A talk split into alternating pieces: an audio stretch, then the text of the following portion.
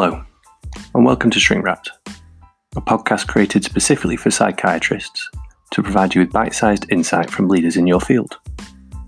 My name is Ross Thomason. I'm a co founder of Thalamus, a company creating bespoke software for psychiatrists. Our goal is to create the digital tools that you need to deliver the best possible care for your patients. This week, my co founder Arden speaks with Professor Rob Stewart. Rob is a professor of psychiatry at King's College London. A recipient of the Wellcome Fellowship, Rob's recent work has focused on epidemiology and clinical informatics, alongside later life mental disorders. Rob is the clinical lead for Clinical Record Interactive Search, CRIS, a tool which allows researchers to access frontline clinical data for their research. Arden speaks with Rob about how the ability to access data in the right format is crucial for his work, what he thinks the early breakthroughs are likely to be, and the technology solutions he's most excited about in the future. We hope you enjoy listening. Rob, good morning. Thank you very much for speaking with us on Shrink Wrapped. I really appreciate you taking the time and, and welcome to the podcast. To kick off, if I may, I'd like to ask what it was that first drew you to psychiatry. I made a fairly clear decision at medical school that it was probably the area I wanted to be in. I wanted to specialize.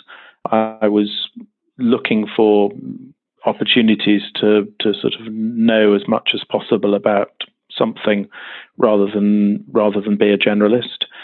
And psychiatry was always up there as as one of the most interesting areas for obvious reasons, being all around the brain, how it works, how people behave, uh, how that sort of manifests um, in the difficulties people experience with mental health issues. And I considered other options soon after medical school, but psychiatry was always up there, old age psychiatry in particular, where I wanted to work, and, and that's where I ended up working. Oh, fantastic. And you specialise quite, I mean, you are really quite specialist. What area of research are you working on at the moment? Yes, so I, it's been a sort of process of specializing, I suppose. I specialized in psychiatry, then in old age psychiatry, then in research related to old age psychiatry, then in epidemiology and relating to research, and, and now most recently in what we call clinical informatics or data science as, a, as an area of, of research um, more specifically. So this involves using information, particularly from routine sources, to answer research questions. And do you have a team working with you because you work at the Maudsley and the Institute of Psychiatry? Is that correct? Yes, yes, I do, and I've I've been at the Institute of Psychiatry since 1996. Since I got my membership in psychiatry, I, I carried on as a senior trainee here and have, have been here ever since. And I, yeah, I have a a sizable team. It's it's a team that's difficult to put boundaries around. Um, so there are people who work directly for me. There are people working with me a lot who I don't directly line manage, but are very much part of the team. And then we service a sort of wider group of people using the resources we have for all sorts of different research questions, some of whom I'm involved in their research, some of whom I'm sort of supporting them for coll- other colleagues, and some of whom I have no particular contact with, but I'm just trying to make the resource as useful as possible to as many people as possible. This resource, is that is that the CRIS? Is that the data led resource? Yes, primarily. So CRIS was something that we set up in 2007, 2008, celebrated our 10th anniversary quite recently of running it. And that at its core essentially is our electronic health records from the South London and Maudsley Trust rendered de-identified, so the identifying information is removed and then rendered in a, in a way that's available for researchers to make data sets out of. That was at its core, and it's, it's been developed substantially over the years. We've been operating it particularly to extend the amount of information that's available from the record through the text fields, through natural language processing, so making a much more in depth database than has previously been attempted in mental health, as well as through linking the CRIS database to a lot of external sources of data so that we can have information on a variety of different areas of people's lives that can be used in research in, to answer important questions related to mental health and mental health care. And what, forgive me, what does CRIS stand for? Sorry, Clinical Record Interactive Search. So you pull it, so you're pulling data straight out of the electronic health record from South London, is that right? Yes, through a series of pipelines. So the technical pipelines strip out the identifying information at an individual level, blank it out, and then there's also quite a lot of reordering of the information so that it's available as a database because it's it's recorded obviously as an electronic health record, and that's not the same as the sort of database that a researcher may need to answer their particular question. So, what what kind of data sits within that system now? Well, this is one of the areas we have to talk to new researchers about quite a lot because it's not like a research study where you have a set list of questionnaires that you ask people about or information that you collect in a particular way. The information that's in CRIS is essentially what's in the source health record. So that is, you know, what's recorded routinely by all health service staff at the South London and Maudsley. And there is some information that's recorded very well, it's some information that's more patchy. You have to know where the information might lie if you're interested in some particular question. Uh, you want to know sort of where would I find that information. So there's quite a lot of importance in actually understanding how information is recorded in a health record before you even get to, to the research. So it's very important for us to work closely with clinical colleagues of all professions who will understand this best and know the sorts of fields that are used and the way in which information does get recorded. Then we obviously try to make sure that's supplemented as much as possible if it's information that isn't in our database, then we'll try to link to other databases to see if we can sort of obtain that information. And if it's recorded in text, we're trying to kind of develop algorithms that allow that to come out as a part of the database through extracting that information from the text. Oh, interesting. What kind of other databases are you trying to link into?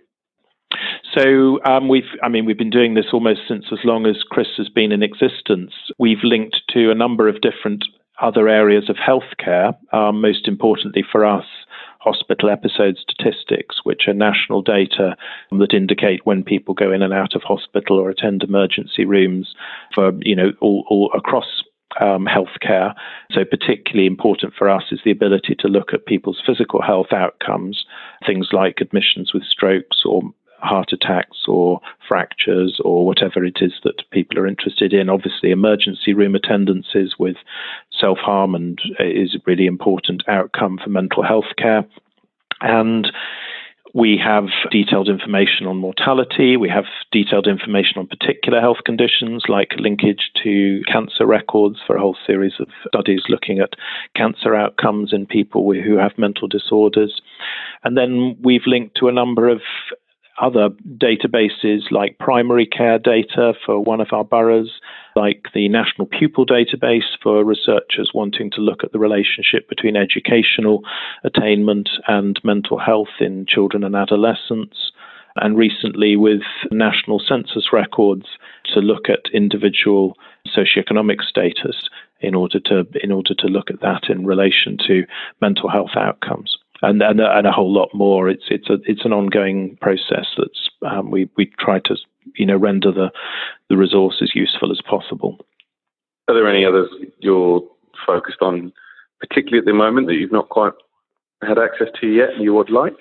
Well, not that I'd want to go particularly public on. I think the the, the issue with data linkages it's a you know delicate negotiation because both sides, you know, the the other data providers to feel confident that the question is right and and they've obviously got to sign off agreements on their side and have got to feel you know that that's the right thing for them to do. So we're in, you know, we're always in various stages of negotiation with other data providers to make sure there's a, you know, there's both an important question to answer underlying underlying things. It's got to be useful for, you know, for the world in general, and Also, that we can find a, a governance data security arrangement that everyone's happy with. Um, which different people have different criteria for. So the process of data linkage is not particularly a technical one. It's a more, much more a sort of negotiation with with different partners. Mm-hmm. Okay. Well, I suppose who who's allowed access to, or who's able to access to at the moment? If you're a junior researcher in psychiatry, how do you go about having access to, to data sets? Do you have to propose a question to, to you, or what's the process? So we we try to uh, ensure it's access as accessible as possible.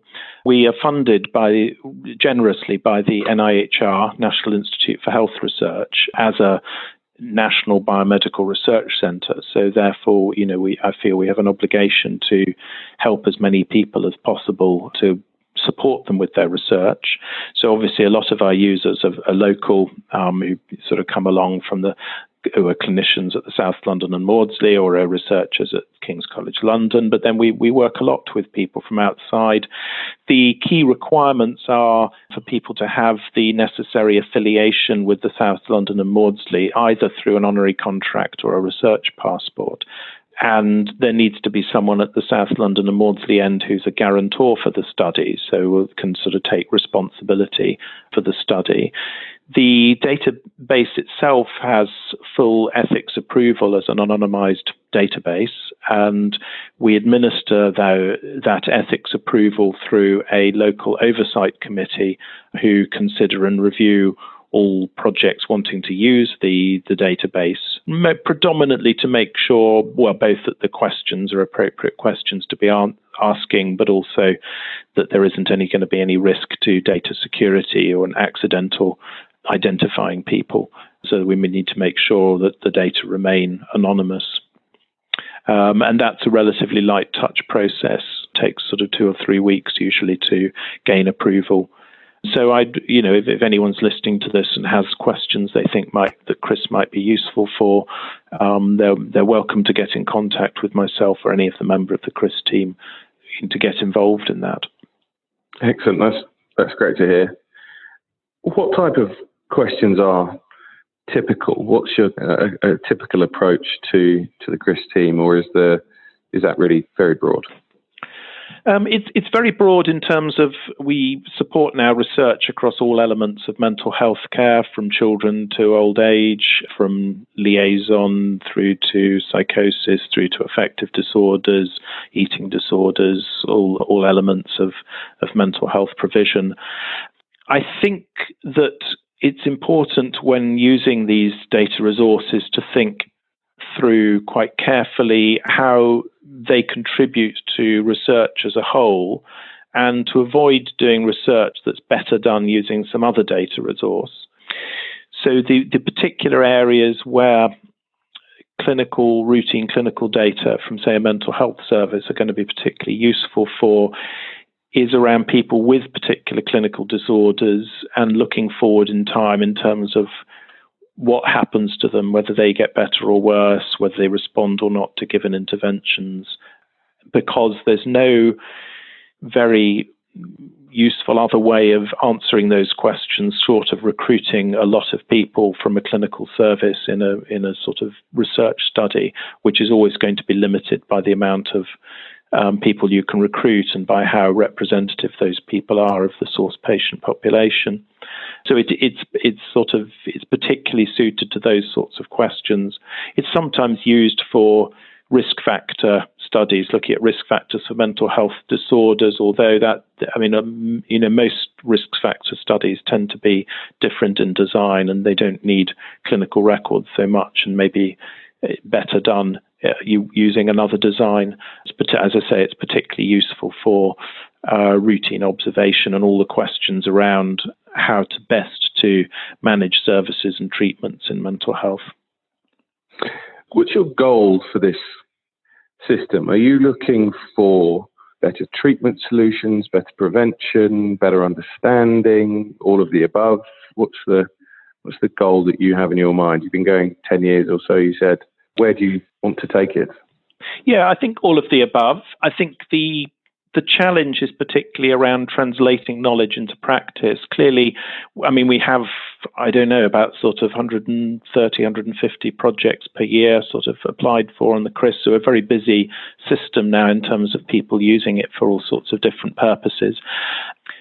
And so there's a there's a lot of knowledge being generated, a lot of publications. We've had you know well over 150 papers published, and you know over our the course of running it. Um, so there's a lot and a lot more coming out as we speak. So it's the challenge I think is around sort of you know how to make that actually really sort of influence clinical practice. Um, how to translate that into new ways of delivering services, better treatments, um, but also I think also using the um, resource of, of CRIS and CRIS-like resources to to improve clinical care at the interface. So we're particularly interested in how much we can, of, of, all the algorithms that we've developed to sort of look for particular characteristics of people in CRIS or characteristics of the treatments they're receiving, how much we can actually feed that back routinely in routine care to help clinicians make better decisions. Because we're obviously intimately connected with the healthcare record, but we're predominantly drawing from it. And I think we could give back a lot more to it now and are trying to sort of develop ways of doing that. And then also around um, wider networking of CRIS and CRIS like resources generally, quite a few trusts now have this sort of functionality in varying forms around the country, and there's a lot of scope for beginning to sort of expand things out on a multi site level. We already work a lot with different partners in different places who use systems like our own, and, and there's a real scope then for sort of developing something much more national in mental health care as, as a result of these things. Are there any tools you think might be helpful in, in achieving that nationally, or is that got to be a centralized approach? No, I don't think it's. I don't think a centralised approach is at all the answer. I think that's that's often tried in healthcare generally in healthcare data, and has most of the time not been successful because. At their heart, all these systems need local buy-in. Uh, they're owned by trusts, or you're working with local GPs with their data, or and GPs and trusts will understand their local or regional situations and will be quite happy working with that.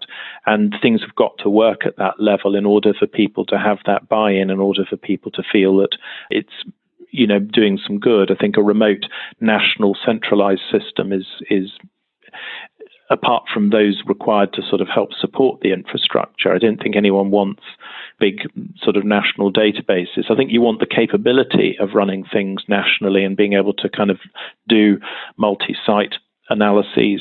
Uh, but those don't need big central databases. They need the ability to run for, for local sites to be able to run algorithms and produce output at minimal effort. Um, and then the and then the results can be pooled at the end of it all. And what about community reach?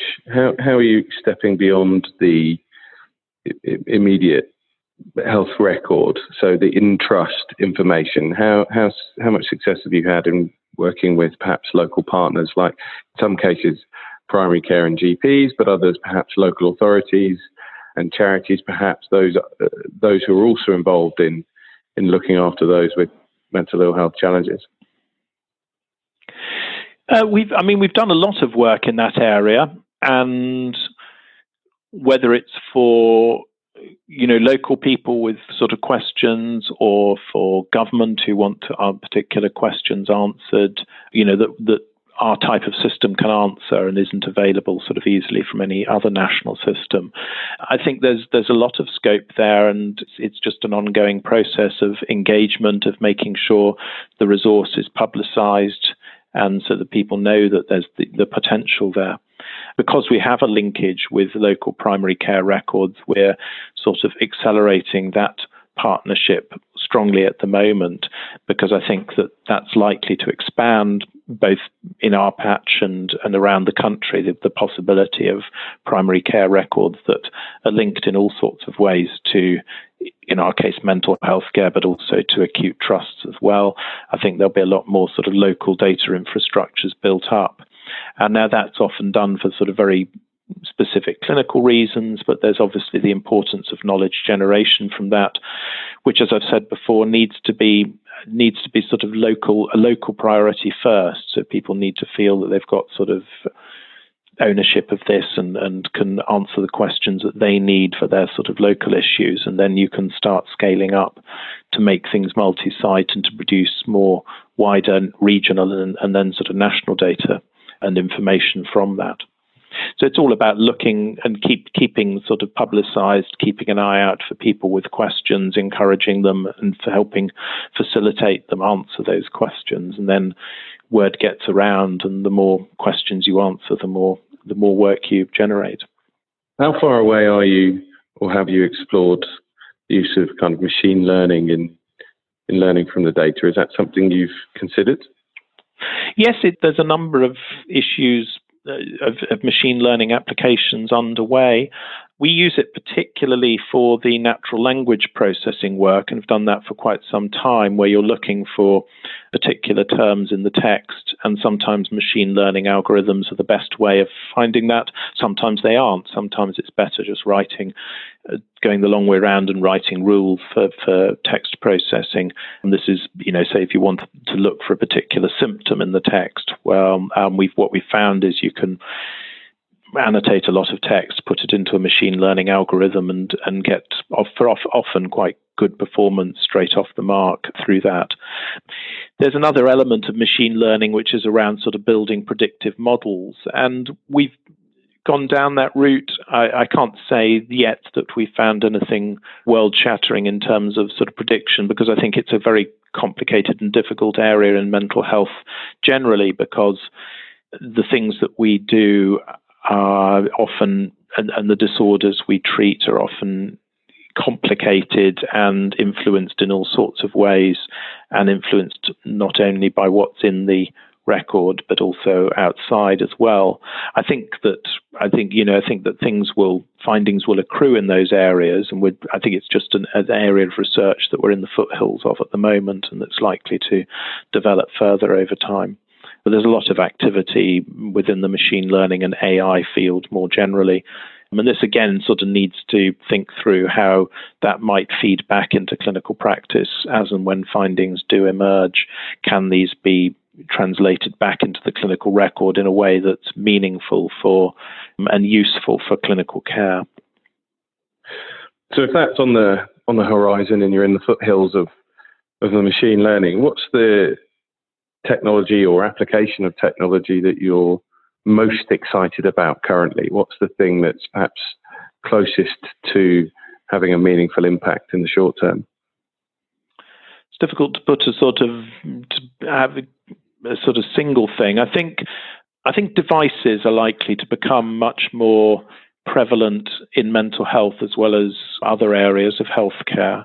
I think again they're in their foothills, but I, I, I think once people have you know got beyond a certain stage, I think it'll it'll become a much more routine part of care.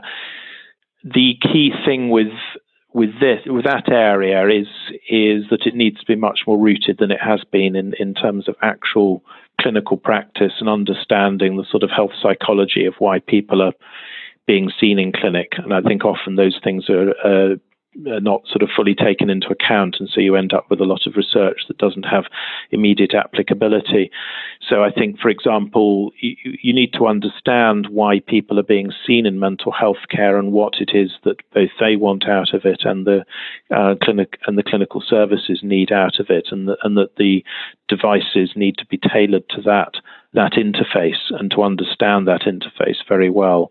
So, for example, we've known for ages that filling out questionnaires is a useful part of cognitive behavioral therapy, and, and people do that, and they will regularly take those questionnaires home and they'll fill them out day by day, perhaps, and then they'll bring them back to the clinic and they'll be reviewed as part of the therapeutic experience. That's the sort of area where device not not specifically CBT, but the, those that's the sort of interface that devices will need to have. They'll need to be part of the clinic, part of the routine assessment of the condition. And I think in time, I've, I've it's always felt to me that the we have this rather outmoded view of following people up, which is on the assumption that we'll see someone every few weeks or few months and then ask them how how they are and how things are going. And you're then relying entirely on someone's you know recollection at the time they see you in a rather strange clinical environment as to what's going on. Whereas we could be finding these things out much more real time through mobile devices online platforms you know whatever people are prepared to use if it's incorporated into the routine clinical assessment. And i think there's a lot of areas sometimes not always the most the ones that come to mind immediately, but I think there's a lot of areas in which that could be very useful and provide much better care in routinely. And then in turn will provide you know sort of a lot more knowledge generation for CRIS and CRIS like systems as as and when these are these are used because they're they're sort of providing a lot more extra data. So providing extra data. It's often said though that more data is not necessarily the number one priority. It's the usability of that data. Is that something that you see? Are you would you be happier if you could more easily extract data from health record systems and the like? Well, I think the usability or having more usable data is is is the key to more data being available. So it needs to be it needs to be information that is sort of ultimately clinically useful, and that will then feed more information, as it were. I think more information on its own, I agree, is is not you know is not necessarily helpful. I think that in terms of availability of information, we've always uh, uh, uh with sort of working on CRIS, we've always tried to avoid getting into the debate about whether people should be recording information in a different way in the, in clinical practice, whether notes should be structured differently, whether we should be asking people to be routinely completing questionnaires or, or whatever. I believe that's up to clinical services, and that needs to be useful for those clinical services. And there's no point someone coming along from a research perspective and saying, you know, please do this because it will, you know, help us, you know, in our research. I, I, think that it needs to be sort of directly, demonstrably useful in clinical practice. And so we've adopted the philosophy of, of letting information flow into the system in the clinical record as it will without influencing that. And we'll just try to extract as much as possible of that to make it as useful as possible for research without bothering people at the clinical interface and making them do extra things or trying to persuade them to do extra things, which I, I don't see as my job and I don't think is is necessarily a helpful approach. So if there's I suppose to finish up a little bit, if there was one or two things that would really help your research over the next couple of years, what, what might they be? I mean, we're both involved with uh, MQ Mental Health, who we know invest in research into uh, causes and cures for, for illness. Is it more charities like that, more money for MQ? Is it more data, as we talked about? What would you see as the priorities for your research in the next couple of years? I think the involvement of MQ in data science has been enormously helpful and it's been very cost effective, I think, because it's brought together a network of people that are working in this field across the UK in a way that would not have been possible otherwise and it's been able to sort of pump prime a few sort of key projects using its resources wisely and not at not at sort of huge scale, uh, as well as sort of promoting a network. And I think this is really important because there's a lot of people working in this field, both in our field in mental health, but also in the acute care sector and primary care that you know, with relevant technologies that we ought to be learning from or ought to be learning from us. So that the need for these networks is is important. I think they can be usefully strengthened and kept going. I, I think that's that's a really important area. I think ultimately what we particularly need at the moment are very clear, demonstrably useful case studies where something has, you know, can clearly make a difference. Now that we have a lot of the infrastructure available, I think there are not so much important questions that be answered, although that that will always be the case. But I think sort of actual ways of translating capability, whether it's information availability in mental health records or sort of information availability for policymakers, for commissioning bodies that wouldn't have previously been available. So we need to help those bodies think out of their boxes. They're used to thinking with the data that they're used to working with. And I think we can now demonstrate that much more is possible with technology as it currently is and and show and, and show the way forward to make a sort of genuine difference in how information is fed back into clinical care and service development and commissioning and, and everything up from that. Fantastic. Thank you very much. So, final couple of questions then. Given all the research you have done, what would your go-to suggestion be for uh, for unwinding or for relaxing? I think if anyone wants to unwind or relax, you want you want something that's sort of completely out of the box and nothing to do with your day job. And so for me, yeah, if I can find the time, still try to carry on what I used to do at school in terms of drawing, particularly um, life drawing. My daughter is an art student, so I get a bit of sort of impetus having to accompany her on, on various things, and that's a very relaxing thing because it concentrates the mind. Playing a musical instrument is, is another one. It's just anything that sort of concentrates the mind and has nothing to do with work. Fantastic. And are you reading anything particularly interesting at the moment? I'm in the middle of Charles Dickens' Little Dorrit at the moment. It's a book I've read before quite a long time ago, so I, I sort of had a, a yearning to revisit it um, after a long gap, um, and that's that's a very excellent and wonderful book. Highly recommended. Says most of what you need to know about life, I think. Rob, thank you ever so much for taking the time to speak to us. It's been fascinating to listen to what you're doing with CRIS and, and to where it's going, actually. And good to know if there is anybody listening who wants to get in touch that you're happy for them to do that. I think it's fairly easy to find your contact details with a quick Google, isn't it? Yes, yes, I'm I'm fairly easily contactable and found online. Fantastic. Well, I'm sure I'm sure they will, and I'm sure you and I will see each other at an MQ event in the not too distant future. I think we're off to Edinburgh at some point to yes, I'll be the there. Data then. science meeting. Fantastic. Yeah. So thanks ever so much, and I appreciate your time.